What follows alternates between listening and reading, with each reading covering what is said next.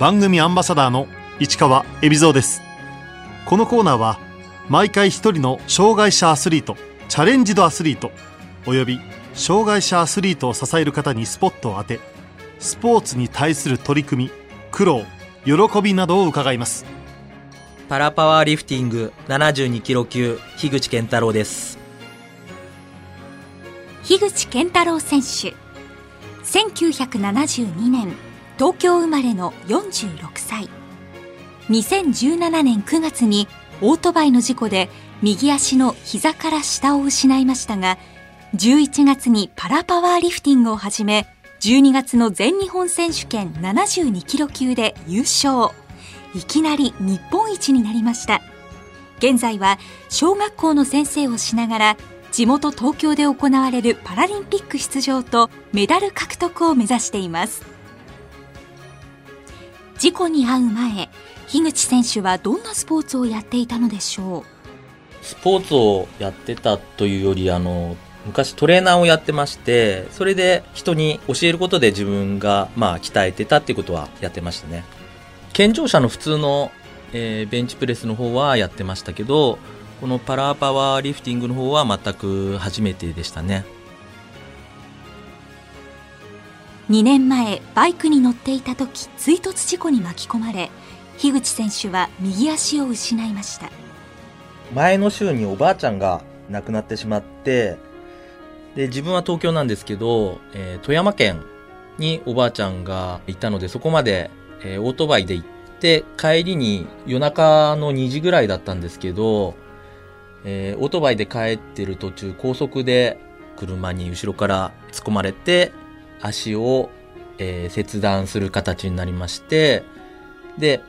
膝から上、大腿部ですね、そちらを、えー、切断して、えー、今の状態に至ってます。ところが、事故の後すぐに切り替え、スポーツを始めようと決意します。お医者さんが切るって言ったんで、もう特には悲しいとかはなかったんで、あ、これなら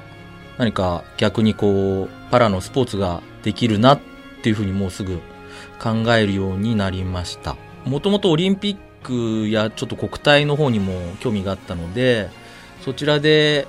今からでもちょっと自分ができるのはないかなっていうのを模索してたところだったんで、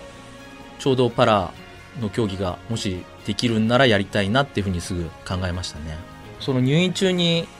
友達がパラに関する、えー、本を持ってきてもらいまして、その中からちょっと選んだのが、そのパラパワーリフティング、あとそのパラ卓球もちょっとやってみようかなとか、そんな形で選んできましたね。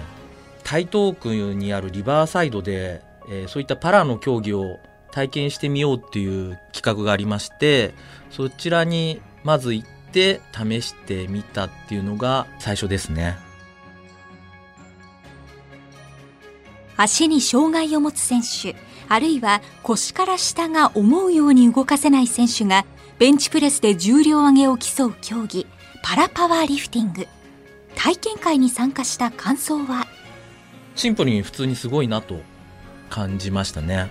足あるない限らず、やっぱりスポーツっていうのは魅力的なものだと思いますので、それにしっかり正面からね、やってる姿っていうのはかっこいいと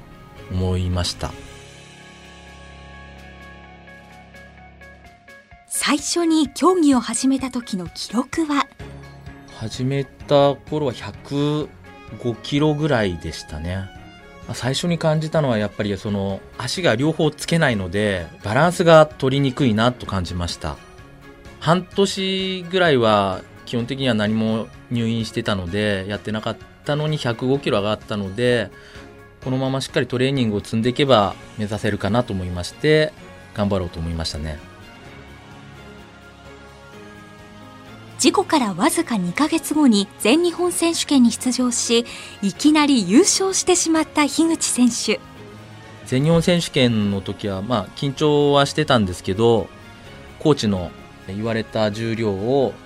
もう目の前のバーベルをただ持ち上げるってことだけを、えー、しっかり気持ちを入れてあげたんですけど、まあ、たまたま優勝することができました。この時は136キロで同じ重量で上げた選手もいたんですけど、体重差で自分の方が少なかったもので、まあ優勝っていうことになりました。パラパワーリフティングは判定がとても厳しい競技です。バーベルが少しでも傾いていたり、ちゃんと静止していないといけません。もう今でも苦しんでるぐらいちょっと判定が厳しいです。バランスですね。バランスがやっぱり一番大切なので、あの、左右がずれて上がったりとか、胸で止めがしっかり止まってなかったり、揺れてたりすると、やっぱりもうそれだけで、あの、判定が赤になってしまいますね。実は全日本選手権に出場した時樋口選手はまだ入院中でしたその病院はあの義足を作るあの併設している病院だったので逆にどんどんスポーツの方はやっていいよっていう形で言われてましたのでお医者さんからは逆に行ってこいっていう形で言われて行ってましたね競技用の義足と日常生活で使っている義足は違うんでしょうか？えっ、と、一緒です。自分とは別な方の場合は義足を取ってやる方もいらっしゃいますし、様々で。樋口選手の現在の階級は72キロ級ですが、どの国の選手が強いんでしょう？イラン、イラク、中国が強いですね。225キロを上げる選手もいらっしゃいますし、アジアで勝てれば世界で勝てるぐらい、アジアにみんな固まってますね。はい、強い方が。あと、自分の階級にはいないんですけど、やっぱりロシアの選手は強いですね。最初の海外遠征は去年10月、インドネシアで行われたアジアパラ競技大会。この時、当時の日本新記録171キロを上げ5位に入賞しましたが学んだこともありましたやっぱり世界の選手を見てると上げ方がみんな共通して綺麗なんですよね無駄な力を使わずにやっぱり省エネというかあの無駄なく上げられる選手の方がやっぱりうまいですね、えー、毎年10キロ以上はアップしていこうと目標を掲げてやってましたね。今だいぶ上がるようになってきてます。練習ではそんなに重いのは、えー、やってませんで180ぐらいですね。2020年に向けて今年樋口選手が目標にしている数字は？今年の目標は本当は190なんですよ。今年の末までに。まずもうちょっと時間があるのでそれまでには190上げられるようにっていうのが今目標ですね。今年7月カザフスタンで行われた世界選手権。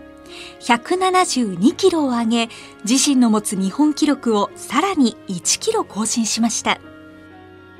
カザフスタンのその世界選手権では結果から言うと第一主義しか上げられなかったんですよでまあ172でその日本記録ではあるんですけど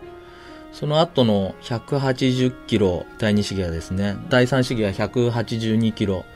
それがやっぱりちょっとまだ不安定で、上げられはしたんですけど、そのバランスを崩したり、っていうことで結局ダメだったので、そこをしっかり上げられるようになれば、世界でも通用する選手になれるのかなっていう希望は湧きましたね。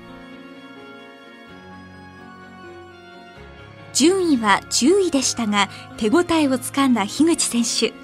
この世界選手権に出たメンバーが東京パラリンピックでもライバルとなりますこの世界選手権に出たメンバー以外はあのもう出ることはないはずなんであと大会自体はパラの記録を取るのがあと3回はあるのでその3回のチャンスを生かしてその順位をもっと上げていこうかなとは思ってます。今目標にしている大会は？3回のパラの記録が残る試合があるんですけどその中で8位以内に入れば一応出場権が取れるっていうことになってます。全部出る予定です現在樋口選手のトレーニング体制は？練習は自分はコーチがちょっと大阪にいるものでその毎週1回はその高知、大阪まで、えー、自分が行って教えていただいて、で、あとの週2回は自分が池袋の方にベンチ台があるもので、そこで、えー週2回練習してますね。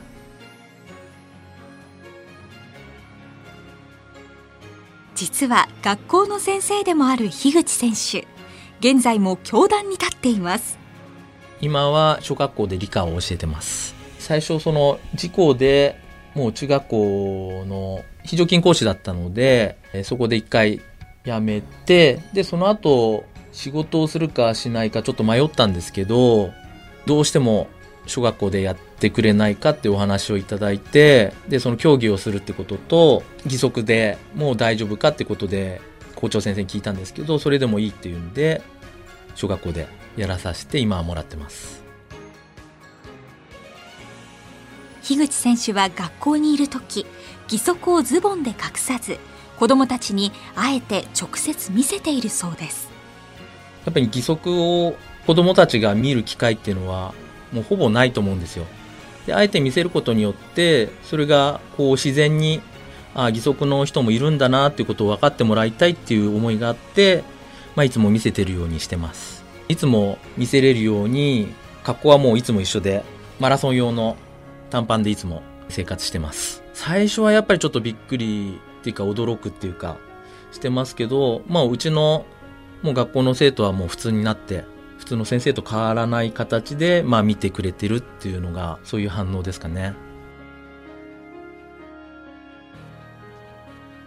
競技を離れた時樋口選手の気分転換は？まあ、オートバイで事故したんですけど、もうどうしてもバイクだけは降りれなくて、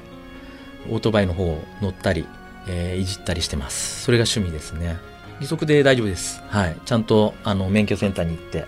まあ、オートバイで事故をするとみんな怖いとか言うんですけど、別にバイクには責任ないので、自分は全然関係なく乗ってますね。学校だけでなく街中でも義足で歩く姿をあえて見せているそうです